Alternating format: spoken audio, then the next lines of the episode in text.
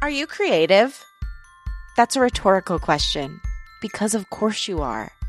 A creative is anyone who makes something from nothing. Creativity is everywhere and in everyone. And that means you. So, what's been stopping your inner creative from bursting out? Probably fear. Fear is part of creating something. It's a real bee. But don't worry, we'll help you get through that. This podcast will be your guide to claim your creativity, redefine your relationship with fear, and build a new life centered around creative expression. You're going to learn tools from people who have found ways to manage life's ups and downs by turning their experience into purpose. Think of this podcast as your very own creative community. This is Unleash Your Inner Creative with Lauren LoGrasso.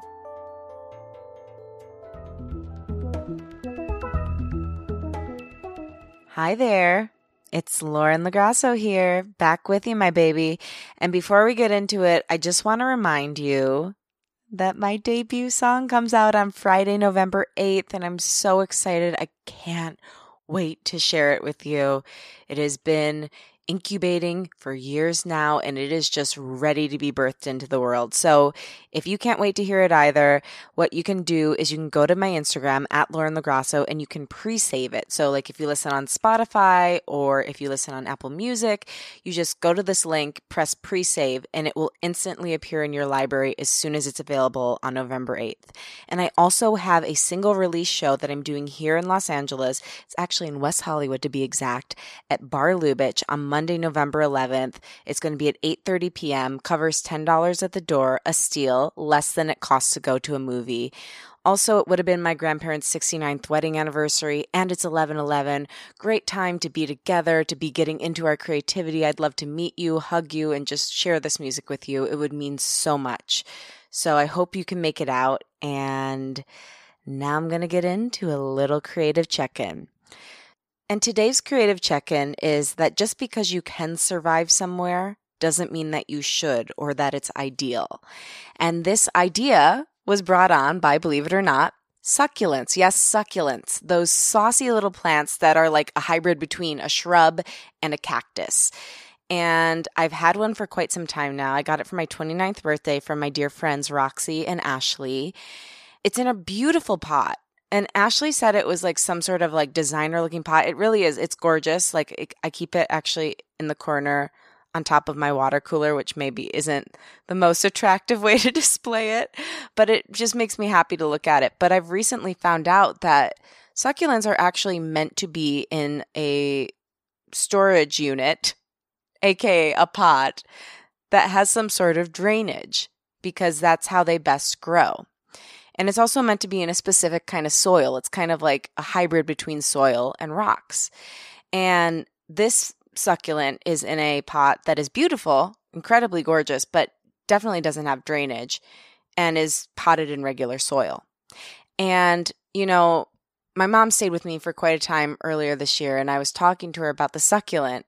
I said, Yeah, it's really interesting because what this succulent has managed to do in this pot where it doesn't really belong is create its own drainage system. So it kind of like separated, it's hard to describe with audio, but it's separated from the rest of the dirt and has created its own way of draining. So like it's in its own little system that sits on top of the soil and it, and when I water it, it drains into the soil.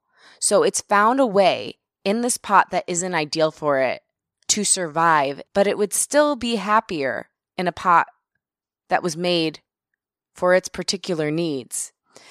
And it made me think just because you can survive somewhere doesn't mean that you should or that it's ideal.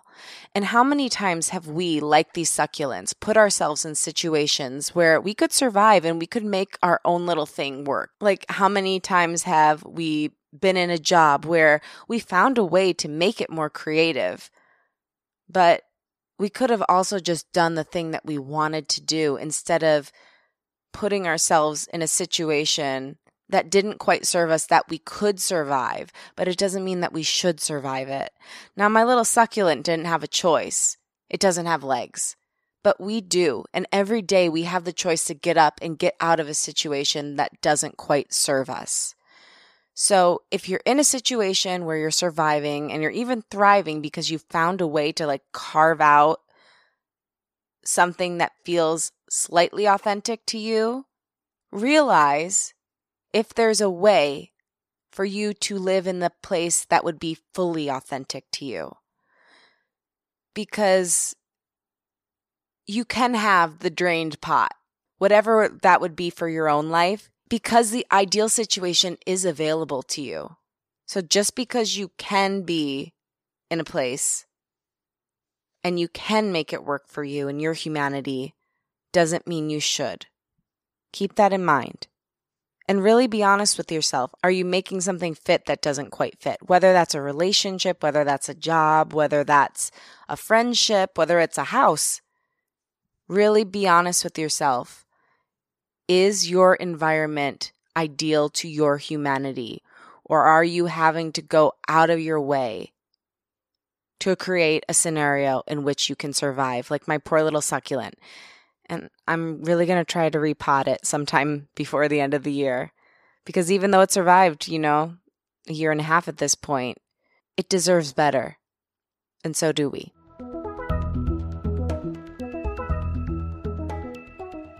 Zoe Kanters is an actor, writer, and producer, best known for writing, producing, and starring in her original feature film titled Up There.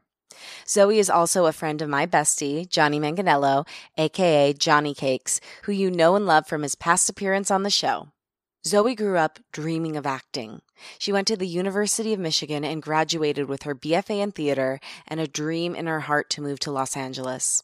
Upon moving out here, however, she quickly realized that the business side of her creative passion was complicated and she wasn't prepared. She learned the hard way and cut her teeth doing web series and plays. However, after years of waiting for opportunities, she wasn't fully satisfied and finally decided to empower herself. One day she decided to quit her serving job, write a feature film, and go back home to Michigan to shoot the film. Within just a few months, her and her boyfriend slash writing partner, Daniel, had written and filmed everything. I think I was just so scared. And I didn't know how to create the environment in order for success. And I just kept joining in on other people's projects rather than starting my own because that felt easiest. And it wasn't until my boyfriend was like, You have to start writing. You have to do it. Today, the film has been shown at several film festivals, is being screened in movie theaters across the country, and will be available on video on demand later this month. Good things can happen when we empower ourselves. Zoe is proof of that. I wanted to have her on to talk about how to kick fear out of the driver's seat and take your life into your own hands. I also wanted to talk about the important role our romantic partners can play in our creative journey. Her boyfriend and creative collaborator has been a huge cheerleader for her in her journey to believe in herself. She shares some important tools on how to work with your partner that I know you will find fruitful. From our conversation, you'll learn the benefits of going to acting school, why when you're writing, it's important to just get something on the page, even if it sucks, the connection between tight deadlines and success, how to get a film distributed, tips on working with your romantic partner, plus why a thruple can be a huge benefit when it comes to creative life. Oh, yeah, you heard me right. Can't wait for you to hear that part of the discussion. It's so good. Now, here she is, Zoe Kanters. So let's talk about your path. Okay, let's do it. Do you remember the first time you knew what you wanted to do and what that felt like? I'm one of those annoying creatures that was like, it's the only thing I've ever wanted to do. Yeah. So it's a it's a blessing and a curse. At what age was this transpiring? Like what was I the started singing when I was young, so that's when I got the like love of performance. The bug. Yeah, you know that, nasty bug. It really can be nasty at times. It- There's no fucking flu shot for this. exactly. PSA: Get your flu shots. All right. Um, I've never gotten one. I mean, never will. Next question. Okay, great. yeah, so I just it it it always bring me uh, brought me so much joy, and Mhm. like it's where I connected with people the most. It's everybody's Mhm. story. It's like where they found home. It's where they felt suc like their most successful and In flow. Yeah, Yeah. exactly. And my parents were really wonderful and supportive ever since I was really young. My mom's a dancer, my dad's in music, so that creative gene is there. Um and it was just like there was no other there was no other option for me. Yeah, and then I, and luckily I've been pushed in the right direction along the way and I've ended up here and and figuring it out. And here is sunny Los Angeles. La, la, Welcome la. to the city of angels. Yes. But before you came here, you went to U of M. And that's something I actually haven't delved into with any of my interviewees Hmm. yet, talking about what it's like to really go to art school and what are the benefits and drawbacks of that. So, Yeah. how did you make that decision and what was the experience like for you? I actually started at Michigan as just a general LSA student. I didn't know this. Yes. I- Scandal. because to be honest, I was I was scared. I Mhm. thought, you know, I I came from a tiny school in the Upper Peninsula of Michigan, which the only reason a drama department was there was because of me. I had an amazing English teacher that supported me and was like gave me opportunities Ooh, to act. Can I pause for a minute? Yeah. Like you were actually creating, self-generating, creating from the time you were young. Yeah. And so Yeah. that's really interesting that that ends up being the thing that kind of like pushes you through now. and funny because I I pushed against it for so long. Like Mhm. I I told myself for so many years I'm not a writer, I'm not a director, I don't want to produce and it's exactly what I needed to be doing the whole time. It's just accepting that I was capable of doing those things and I Mhm. wasn't just an actor because I was so scared of I have an issue of not doing something right always Mm. and there was a huge opportunity for failure. Um so accepting that it was okay to fail How And- are you working on getting over that that need for perfection? by doing it Mm. and by just diving in and it, it's it's i think writing is a has such a similar feeling of you just need to get something on the page. It's going to be bad the first time. That's okay. You're going to get better and you're going to become the artist that you want to become. Anything hard you're probably not going to do perfect the first time. Anything you're not going to do perfect the first time unless you're a prodigy which congratulations um, must feel great it's not but me. very few of us have that ability and i think you know it's something i've talked about again and again people are probably getting sick of me talking about it but we need to hear it Yeah. the art of being bad at something yes we forget what it's like to Huge. suck you Yeah. know when we're kids we don't know we suck so we're like yeah let's try it right when we're adults, we're so highly skilled at the things we've been doing that when we do something that's new, we beat ourselves up and Yeah. don't want to go back to it because it feels shitty, right you know? Right. But the fact that you push through, it tells the universe that you're ready to step forward and like take on the harder things. yes Which it will bring you the harder things and the things you're more highly skilled at, and in the things that you're new to because you're going forth with that power of belief. right But back to U of M yes oh, so sorry. so you you went to a high school that didn't have a drama program Right. you kind of created that Yeah. first kind of seeds of self-creation and then you decided to go to u of m but you were scared to pursue it so you went in as general ed so how Yes. did you actually end up getting into the program I started taking a acting for non-majors class and I, you know actually another girl in that class had told me she was thinking about auditioning for the program and it had always been something in the back of my mind and kind of together we decided to do it we found Aw. monologues and we both got in we were in the Who is same the girl? melissa galladay i don't think i know oh, her oh she's wonderful Yeah. she's now at juilliard in new york oh she's good for melissa yeah, doing amazing. so I, I auditioned as a freshman there, got into the program knowing that that meant another four year commitment. So I was at Michigan for five years. I didn't know that yes, yes, and I so I got a double major, which to be honest, I wish I hadn't. why do you wish you hadn't it was great. I'm glad that I got the the general education that I did. However, I I knew I wasn't going to use it. what was the other degree Communications. okay i have that too I, yeah, I have, I have two what? degrees though because i took so many credits well, and that was the thing. Yeah. I think I like was just so overloaded at Mhm. school and between academics and rehearsals at night. Like, no, you know what? I take it back. I think it was the best. Don't you think it prepped you for what you're doing Yeah. now? Because you're so overloaded now. Like, I look at it like a badge of honor. I'm like, Yeah. yeah, I did two degrees in four years. What have you done lately? totally. like, you know, I I still look back at college as like what set me up to work as hard as I do Yeah. now. totally. You know, and I think. I think most people work their hardest in college and then Mhm. like are able to skate by the rest of their lives. But Or some people skate by in college and then work hard after. Yeah. But really, it's like whatever you did in college, if you did the right thing, just transfer those skills to life. Right. Right. So, what was it like being in a conservatory program? Like, what are the benefits and drawbacks of that? Yeah. Would you recommend it to someone who wants to be an actor? I loved it. You know, there's definitely a part of me that was like, should I have just come out here at 18 and like done the damn thing?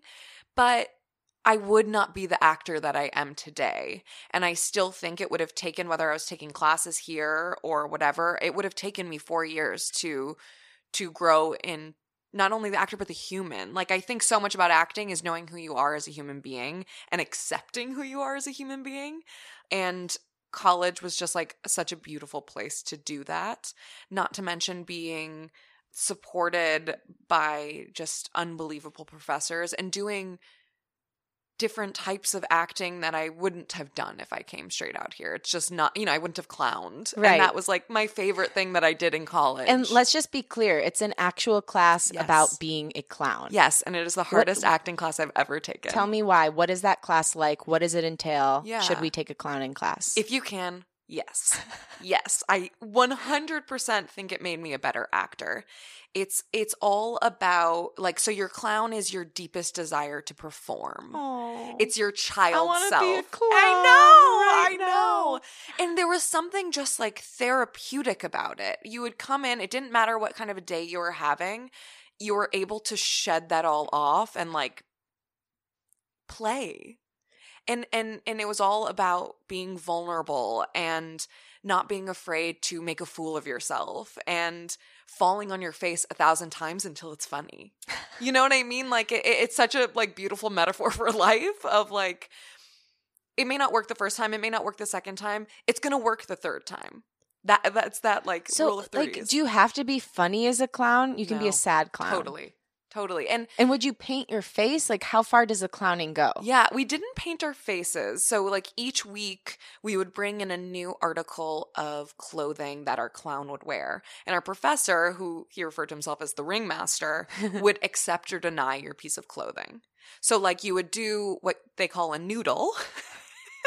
Sounds like something John makes up. Um, where basically he he gives you a premise. John is our mutual friend who you've heard on the podcast before Yes. at Jonny Cakes. The He's Jonny amazing. Cakes. I'm so sorry. I just had one of his cakes last night. They- Delicious. it's the best. So you do a noodle where basically he gives you a premise and you go up as your clown and you play. Mhm. And he'll be like, oh, "Your shoes need to be smaller," or you you figure out whether you're a leader or a follower, and you kind of create this human and persona and outfit around it. So we don't necessarily we do wear noses, and we don't paint our faces, but and all of my clothes were just like my roommate's shoes that were too large for me and these weird pair pair of like pants that I had to like tie up high. You know, you you it's truly about just what like feels right to you. Mm, that sounds amazing. I'm Yeah. going to see if they have clowning classes in LA. You should. We'll get back to you, the listener. so, overall, you would say the BFA in acting was really important for you for your personal development Yes. and your development as an actor because you at 18 probably weren't ready to like come out here and like move to the big city. I think I would have been overwhelmed Mhm. by outside forces and I was able to like cultivate my core of a human being and It was Pilates for the performer. Exactly. Those long lean muscles. Yeah. I love that. And I think it does you it can work to come out here right away Totally. as soon as you graduate high school, but you have to be a very particular Yeah. person. Like I would have been chewed up and Yeah. spit out Same. if I had done that because I was so green. I was still green when I moved here at Me too. 22, but if I had moved here when I was 18, Yeah. I would not have survived it. So if you are like a highly developed person and you've always been that way, you're a really old soul and just Yeah. get it, have total clarity about what you want in life and in career, Totally. go for it. But otherwise, I do think that the acting degree or at least some sort of schooling to like put a gap between high school and life school Yeah. is really, really necessary and important. Yeah, and the only thing it didn't do, which I do think coming out to LA right away and like figuring it out as soon as you can, is that business aspect of it. And they just, you know, they still very much teach for a theater career. Mhm. And that's not what the majority of people now they're going are doing. So Right. they come to LA and they're like, I'm not going to play a 40 year old in a play. And like, Why? ha- yeah, exactly. And like, I don't know how to get an agent or a manager. Yeah. How did you go about learning that when you moved here? Speaking of creating, my school didn't have a showcase at the time. And about two years before. And a showcase. Let's explain what that Yes. is. So it's most theater departments will put on a showcase in New York and in LA for casting directors and agents and managers in order to kind of like present their class of 2020 to the industry. And that's often how people get managers and agents and start getting called into rooms. So they didn't have that set up for us. They thought that that wasn't the right way to do it. So my class and I decided we were going to put on our own showcase. Again, self creation. I'm seeing the pattern here. Yes. So I spearheaded that and um it was a semi success for the first year, but now the program is doing it for everybody. So I, I'm happy that we were able to at least like initiate that need and and proof that it's worth it for all future U of M students. So we put on the showcase. I got a manager through that. That manager did not do much for me at all. And kind of seeing that, I realized that you know it it it, it really is true when they say they're getting 10% they should be doing 10% of the work and you should be doing 90% of the work so i just started working my ass off and submitting to everything and meeting everybody that i could and trying to cultivate real relationships with people that i i found interesting and inspired me and I enjoyed working with, but not much was happening. Uh, I had a few like small web series that I love and and were great when I first came out here, and I was just feeling like I was hitting a wall and I didn't know how to level up. And how many years into the journey is this? Is this all like first year you're out here? First year, second year, part of third year, Mhm. and you know I s- kind of was creating my own stuff, but like not to the level that it felt that I was investing in myself. It felt like I was filming a scene for my reel, which is great, but that only says so much for for like the larger, you know, trying to Mhm. get to that next level. I just like I didn't know what I could do. What was holding you back at that point? Fear of failure, not feeling that I was good enough, not knowing the resources and and the right people i guess i'm not sure i think i think i was just so scared and i didn't know how to create the environment in order for success and i just kept joining in on other people's projects rather than starting my own because that felt easiest and it wasn't until my boyfriend was like you have to start writing. You have to do it. And we started writing together and he started giving me the tools that I hadn't learned because I didn't go to, you know, film school and Did he go? no, he was uh cre- he was a creative writing major in Oh, at got it. school, but not filmmaking and he just started doing it and found people to help him and like you pass down the knowledge and he I hate to say that but he gave me the confidence that I needed to believe in myself. There's literally nothing wrong with that. yeah. I think we have a weird thing in our culture where we're like, oh, like, I mean, I don't support codependency, Yeah. but this isn't codependency. This is having a partner who believes in you and Yeah. pushes you to be a better version of yourself that you're already longing to be. Right. How important has that been to you, and how can we go about seeking relationships Yeah. like that when we're in the dating arena? Yeah, you know, it was life changing. It it truly changed my life. And it was very clear that that was going to be something that the two of us had together from the start. I mean, we were we just clicked and he How did you know? um how did I know? Well, so I had had this idea for a script for so long and I told so many people I was going to start writing it and a year goes by and I hadn't started writing it because I was scared that I I didn't know what I was doing. So I brought the idea up to him and asked him if he, you know, knew any books I could read and he gave me a book and then I asked if he would read the scene that I wrote and he read the scene and he's like he he asked if he could work on it with me. Mm. And of course, like I- I took the opportunity of somebody who has written scripts and worked with people at, you know, at a higher level than himself and and I knew we had a good Actually, no, I didn't know if we had a good working relationship. We found that. And it, it very much could have crashed and burned. But we were able to figure out the balance of our working relationship and our personal relationship and finding uh, trial and error. A lot of trial and error especially in the beginning because i was i felt it's so interesting i felt more vulnerable writing than i did acting. And it's probably because i was so confident as an actor. I know my skills and i know my capabilities. And as a writer i was doubting every single thing that i was doing along the way. So there were i there were a lot of teenage tantrums and he it was seeing how he dealt with me and and knowing I was safe to not only express my fears and my doubts but that he would bring me back up and bring me back to reality of like you're you're not looking at the facts you're just feeling this emotional feeling of like doubt rather than looking at the the feature film that we just wrote. And he was such a big proponent of just get something on the page it can Mhm. be terrible Yeah, it doesn't matter if That's it's terrible so important. because the number of bad ideas that have turned into good ones. So another thing we do is we have another writing partner, which I think for us is such a great working relationship because first of all, you got the 2 out of 3 thing. So like there's always a winner and Right. it's not just no, I'm right, no, I'm right. And Wow, you know what? You're really like a person who should advocate for thruples.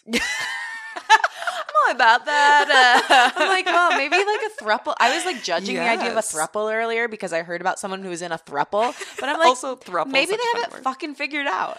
It's you know, at least I can't. I'm too jealous of a person oh, for a Oh, I could literally Yeah. never do it.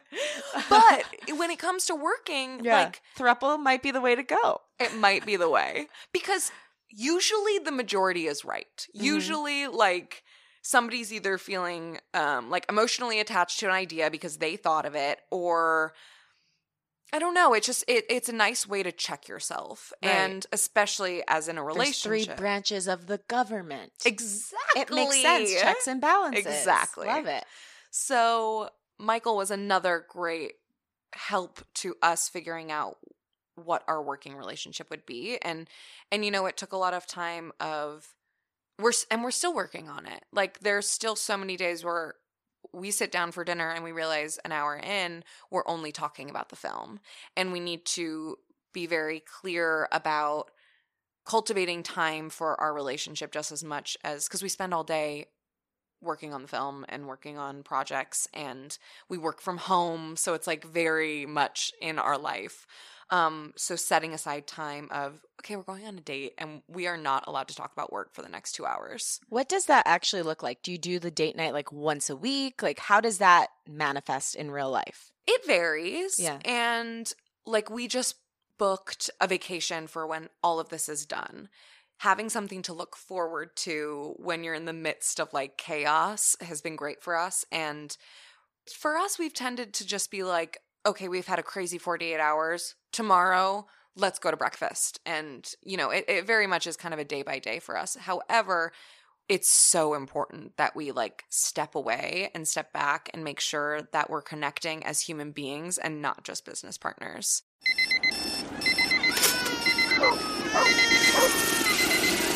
Time for a Diet Coke break. Yes, yes, yes. Da da da da da. I really needed that. Love what you love. Diet Coke. Get Runway Ready. A chance to win the ultimate shopping experience plus hundreds of prizes curated by Kate Moss. Promo packs in store 18 plus T's and C's. Visit coke.co.uk slash break. So, okay, tell me a little bit about Up There. Like, how did this all actually come to fruition? Because it's one thing to have an idea. Yeah. It's another thing to write it down, which Yeah. we've discussed. It's another thing completely to actually make it and push it into the world. yeah What did that take? and and also what's your advice to other people who are in the midst of the making it, pushing it part? Yeah. My advice is to jump in. Jump in and do it. I was working at a restaurant at the time and I was miserable. And I was talking to my mom as I was opening um, the restaurant up, and she was like, as Michigan mothers, just come home and make a movie. It's like, Mom, I can't do that. Actually, I think that's an incredibly amazing thing. Like most Oh. people are like, just come home, period. Yeah, exactly. she was No. actually like, come home and pursue your dream here. Exactly. Because you know, this is a great tip. There's really something to being in the place who where people love you at a base level. oh my God. outside of anything you do. I mean, there is, I mean, you've got your people Yeah. here, but there is something about just going home and people who just love you for you and, and and creating from that place. Exactly. And the, and I'll go into it later, but the the story itself was such a personal journey and the film would not have been done finished without my community support. It truly like people opened their doors, they did whatever they could to help us make it and like it was the ultimate collaborative experience with and without filmmakers. Like it was amazing. So so at the restaurant, my mom says that to me. I'm finishing opening. I'm really thinking about it and I said, fuck it. And I texted Daniel and I said, hey, I want to quit my job. Can we go home and make a movie? And he just replied, yep. And that's when we started. We pulled Michael in. That's when we started working with him. And we started writing. I, I had an idea of what I wanted to write about, and we started writing that next week and started. So that was in June, and we started filming in August. I mean, it was a That's pure amazing. amazing, also amazingly stupid. Like it was, but there was something so beautiful about how naive we were, and I think that that was the reason we were able to do it. The power of not knowing. exactly, You didn't know how hard it was going to be, so it wasn't as hard as it could have been. exactly, and it was like this unbelievably crazy experience. But we did it, and we finished it, and we finished it to I think like way beyond what people expected us to do, and so so we we wrote it in about three weeks a little bit less we were rewriting on set like our fear couldn't hold us back because we had set a timeline we had set a date we had the money we were to do it Yeah. and we were to figure out the rest as we went Tight deadlines force you to stay present. yes That's a really great tip. exactly and and there was no problem that we couldn't solve because we had to we had never you know it was such a small amount of money for a film but it was a big amount of money for us and like How much was the budget? yeah for production it was 20000 Wow. but that was possible because of my community you know my high school friend's mom gave us the hardware store to film in for the day and the grocery store let us take over an aisle we like help people find their pasta in between takes like it was just people truly opened their doors and and wanted to make this happen for us as much as we did. And it was a story that i i didn't i didn't want to tell anywhere else but in my community. What is the story? yeah. Oh so i'll give you the like Yeah, just give little like, synopsis and then i'll give the background. Yeah so the synopsis is a new york times journalist comes into a small town in michigan doing a story about closing of open mines. Um, but nobody will talk to him you know big city. Open mines, open uh, so the area that i live in is a big iron mine. Oh wow. yeah so open the mines are closing and jobs are being displaced wow. And nobody will really talk to him and he meets this local girl um, who offers to help in exchange for writing lessons um, and he comes to find out that 10 years prior her three best friends and parents were sh- killed in a shooting and she deals with that trauma in a very particular way and he begins to manipulate her in order to get that story rather than the one he came to write Ooh. yeah Where did you get this idea from? So when I was, um, and as I said before, it was kind of something immediately I knew I wanted to write about. Um, when I was a senior in high school, there was a shooting in the town that I grew up in, and I lost one of my best friends along with two other teenagers in the community. It's obviously a, a trauma that has changed my life and the community's lives, and it was something that still, you know, obviously is heavy on my heart. And I wanted to look at the idea of what happens when years later, when the news vans are gone and people are still dealing with this trauma and still dealing with this loss and how that manifests itself. And so I brought this idea to the boys and they were on board and we kind of created a world and characters completely different from the event. I wanted to be very cautious and respectful of those who have been affected by it. And I think it turned into a really beautiful look of of grief and trauma and you know, it's something that people deal with every day, whether it's a, a big or small trauma and how that is dealt with and how how that manifests itself in in you and your personality. Yeah, it's so interesting. You know, of all people to get inspired by, Chelsea Handler said this thing that like really blew me away. Yeah. And she was talking about losing her brother. Mm. And she said, I didn't realize that you could get stuck in a moment. Yes. That you could have this thing happen to you and your mind, while you've moved on, like physically, your body's different. You're like literally in a different place. You're still moving through life. But that one piece of your mind associated with that trauma is still back there. Yeah. And that there's all these little ways you're still being affected by it every day. Right. And that's very much what the lead character is dealing with. Mhm.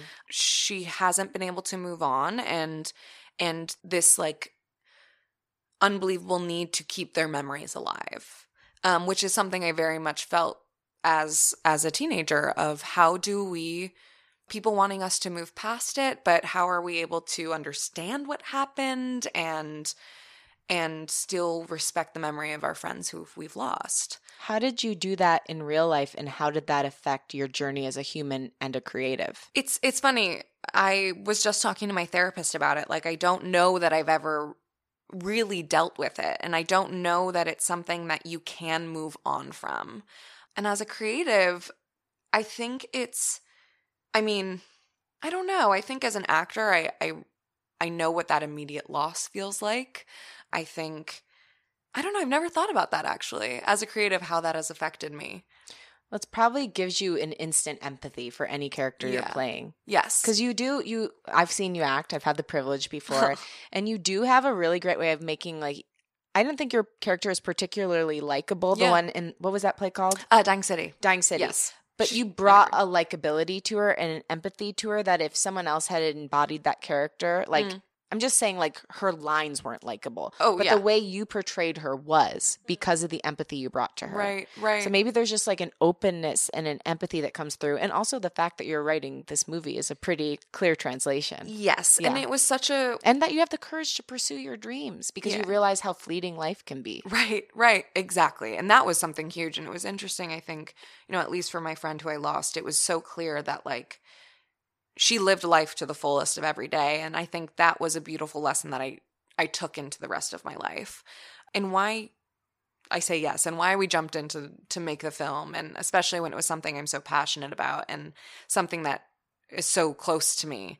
And we had angels while filming. We really did. Like there were so many ways that it could have gone wrong and things that could have halted production and there was always a solution and something was always figured out and I I do believe that it was Them lifting angels. you up. Yeah. Yeah. That's totally. beautiful. Yeah. So something that happens when you make a project is you make it, you're so proud, and then there's a part where you have to push it into the world. And that can bring up some really interesting, uncomfortable feelings Oh, yeah. of embarrassment, Mhm. not feeling enough, excitement, fear. One thing I was so blown away by was you reaching out to me and like asking to come on the show. And Yeah. I just, I know the kind of bravery that takes. It really, it's scary. Like, Yep. even though you and I have a great rapport, like, Yeah. I've always loved you. I think you're one of You too. Jonny's most amazing friends. And I feel like you're my friend as well. Yes. But it's still scary. Terrifying. You know, so let's talk about what it feels like to then you've got the project Yep. finished and then ask for help. Yeah. What does that feel like? every single word you said just then i felt all those emotions constantly through my body yeah it's you know we said that so after production we would look at the the piece of art that we have and decide whether it is worth investing more money into it and we did feel that. And we've continued to invest not only money but i mean hours and hours of our time. And there are doubts about it there are things i hate about it there are things I absolutely love about it. And putting it out into the world has been the most vulnerable part of this entire process. But I believe in the film and I believe that there is an audience for the film. And we got it to this point. We now need to take it to the finish line because that's what it deserves. So we have all, Michael, Daniel, and I, put our egos to the side and said we will reach out to every single person that we know in order to ask for help because that's how we got to this point and we've been successful up until this point we we we can take it the rest of the way and i have been overwhelmed you know, it gets easier and easier because every person that I've reached out to has been so warm and welcoming and helpful that it makes it that much easier to reach out to the next person. I'm asking for myself right Yeah. now and also for anyone else who's in this position. So, like, when you reach out to someone who's like less of a home run person, like, let's Mhm. say you're reaching out to someone you kind of know, you're friendly with, but you're kind of like, I don't know if they're going to like this. Yeah. What's the approach for that? For that ask. For me, it's giving them an out. Okay. Of like, I understand what I'm asking you. I know it's a little bit crazy. If this is not something you can do, that is totally fine. I appreciate you taking the time to even read this. Mm-hmm. I mean, so so currently we're in pre-sales and we're reaching out to every all of our close friends in order to pre-sale the movie mm-hmm. in order to set it up for success on its opening day. So that means you're asking them to buy the movie ahead of time. exactly. Okay, cool. and the people that I haven't spoken to in 10 years are the first people to jump on it. It's it's just like I've I've been blessed with a community that supports me and has supported me whether we speak every day or whether we haven't spoken in 3 years. And I think that's a testament to the genuine relationships that I've made sure that I've built with people. I think in Los Angeles it's so easy to have these surface level connections and I would rather not have a surface level connection. I would rather not have that relationship than I, I, I need it to be genuine. So I mm-hmm. think I've I've been able to take that and and help the success of the film. But it's I think the the important thing is like knowing your worth and knowing that everybody has been in this position. Everybody has had to ask for help. Even the people who are the mo- especially the people who are the most successful right now and I've seen a really beautiful willingness to help because they've been helped. Mm-hmm. And especially when it's clear you're passionate and and this thing is so important to you.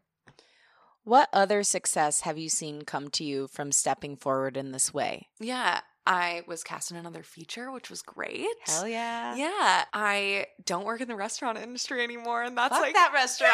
Yes!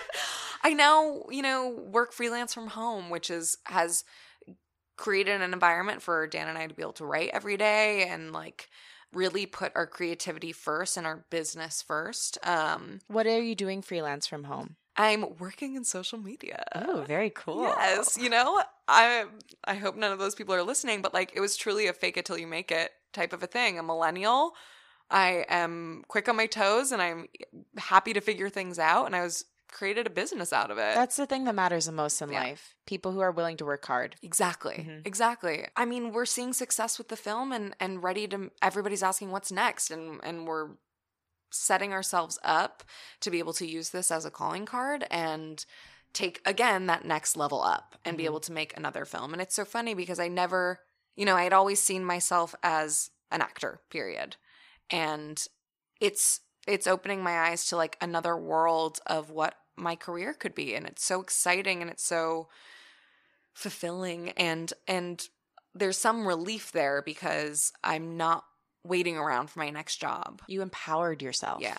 That's the thing. I love acting so much. So But much. it was breaking my heart because I couldn't keep waiting for someone to tell me I was good enough. Exactly. Couldn't do it. Exactly. You know, and when you empower yourself in this way, you're letting yourself do what you love Right. when when whenever you want it, whenever Right. you're ready. You know, Right. like you could go film a sketch right now. Yeah, you know? exactly. But when you're just sitting around waiting, it's a very heartbreaking field. Yeah. So I think it's so important to find complementary creativity, Mhm. whatever you're doing.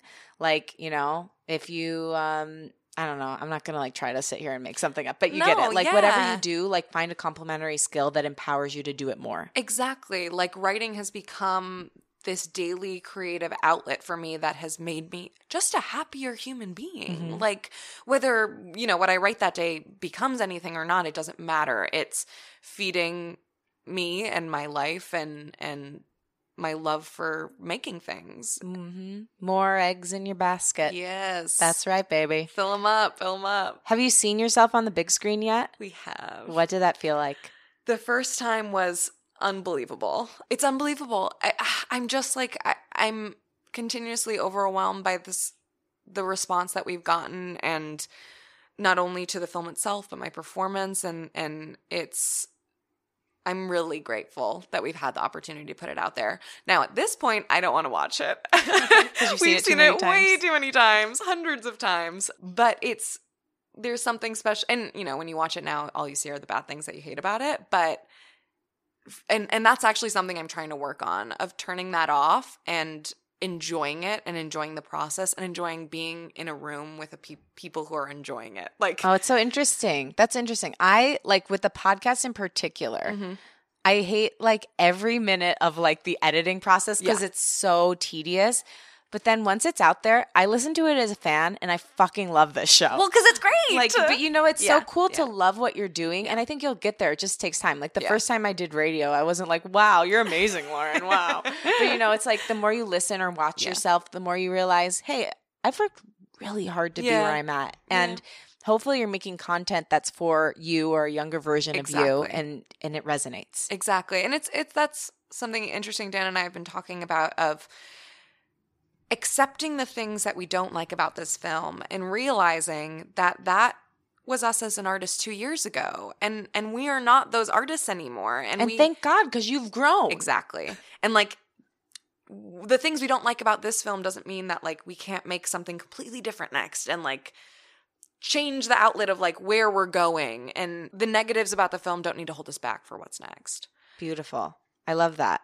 So, okay, one other thing, just like I want to give people who are any budding filmmakers some advice. So, you did get it into many different theaters, right? In Michigan, one Yes. here, right? Yes, we did a week here in LA. We're doing a week in Milwaukee and then um, a ha- five different cities throughout Michigan. What did the process of actually getting it into theaters look like?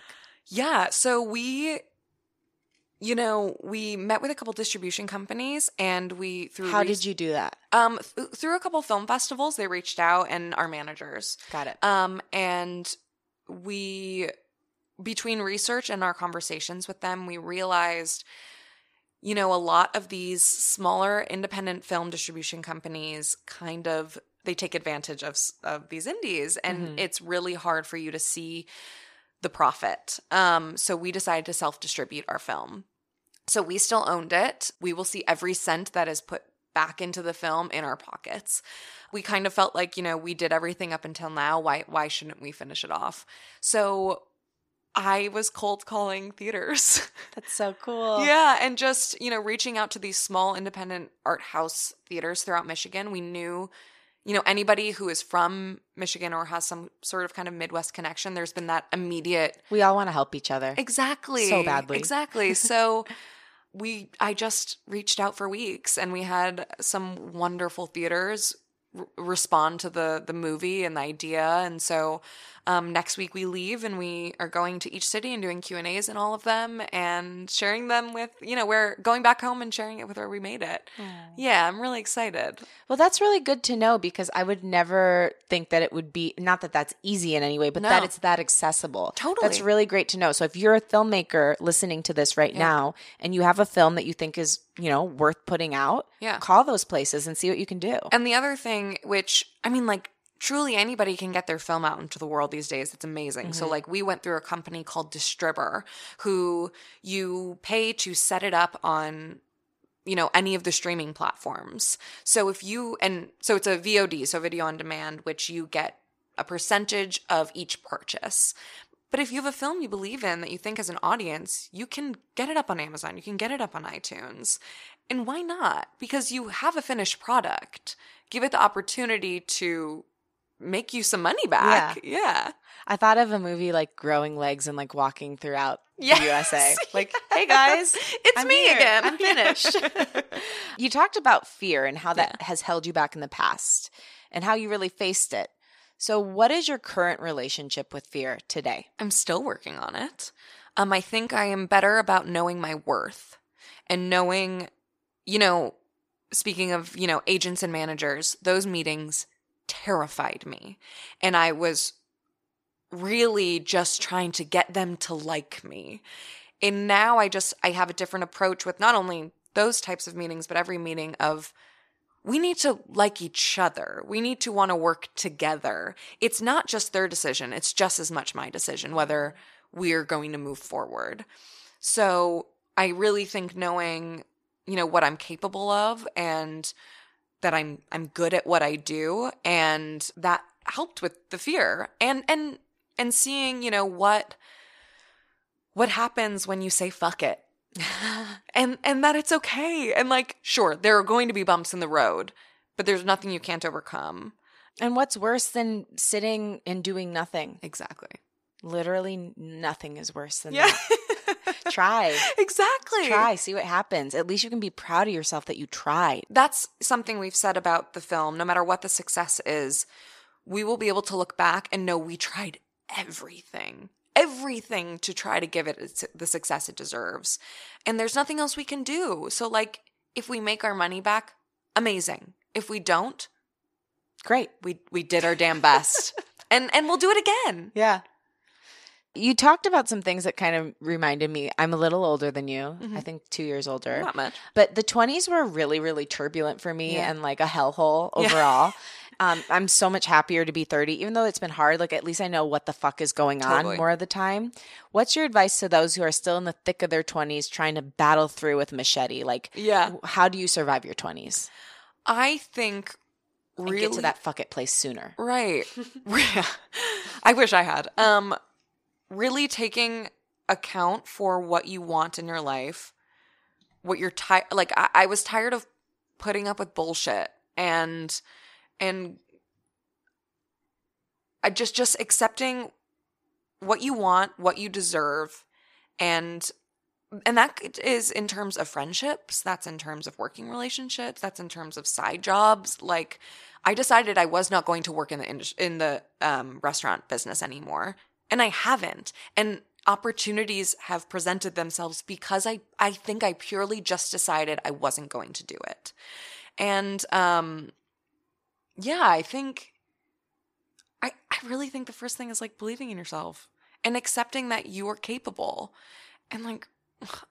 Don't go to the party you don't want to go to. You know what I mean? That took me so much longer than I I wish it had. and that does have a direct transference into what you start to accept in your career, in your relationship, in your relationship with yourself. If Yep. you're constantly betraying yourself to please others, Exactly. it's going to show up everywhere. which was Those little things do matter. yeah. And who are you doing that for? Sure, you know, there's a friend's birthday you have to go to. You may not want to go to, mm-hmm. but like truly take take account of like what you want in life and what makes you happy and what doesn't. And if that's like staying home and watching Netflix, like great, do that. Feed yourself because doing something you don't want to do because you think it's the right the the like cool thing or the popular thing or that's going to get me ahead. I have air quotes up. It never does. Right. Or even if you're just doing it to be nice, like one thing I've realized is no one cares that much. Like, Exactly. Everybody's so I used to like focused apologize so much, like, oh my god, Yeah. please don't be mad. I Yeah. don't think I'm gonna come. It's like people care for one second and then they're on to the shot that they were doing. And yeah, exactly. And they know who you are as a human Yeah. being. Like if the friendship is there, the friendship is there. Right. Whether you come to the party that you're too tired to go to doesn't matter. yeah, and if it does, then maybe they don't belong in your life. Exactly. Beautiful. Exactly. So you know, I ask everybody a couple of questions. Oh, no, I forgot about the questions. Great. It's no, you're gonna love it because you've already kind of hit on it. So I believe creativity is intricately connected to the inner child. Yes. And so I'm wondering, I, I don't know what age you think of little Zoe as, but whatever age you think of her as, if she was standing in the same room as you right now Mm. And looking at you and seeing all the amazing accomplishments you have, this incredible movie, the fact that you're fighting for your dreams, Yeah. what do you think she would say to you and why? I think she would say, We did it. That's going to make me cry. It's something I try to remind myself of when I'm feel like I'm not getting far enough of look back on the year before. Me a year ago would kill for what I'm doing right now. And that reminder of like you are taking steps forward whether it feels like it or not has been really helpful to me throughout this journey of trying to, you know, make a career out of this. You are Um, making a career out of it. You're not trying. You, I saw your post about what was it Aspiring. about? Yes, I love that because fuck that. I've spent my whole life doing this. You're an actor, you're a writer. No Yeah. one can ever, ever take that away from you. Yeah. Regardless of whatever the outside result is, Yep. you will always, always be those things. Yeah. Yeah. So, yeah. And I think you know that. yeah, And then what would you say to little Zoe and why? I would say something along the lines of like, don't worry about everybody else.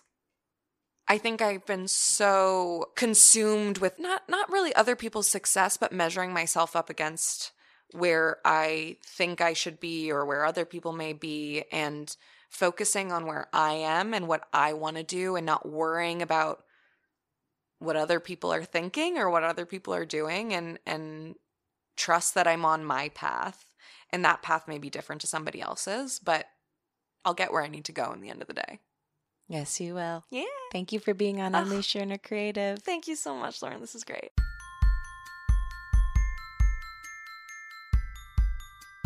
Thank you so much for listening and to my amazing guest, Zoe Kanters. For more info on Zoe, you can follow her at Zoe Kanters. That's Z O E K A N T E R S.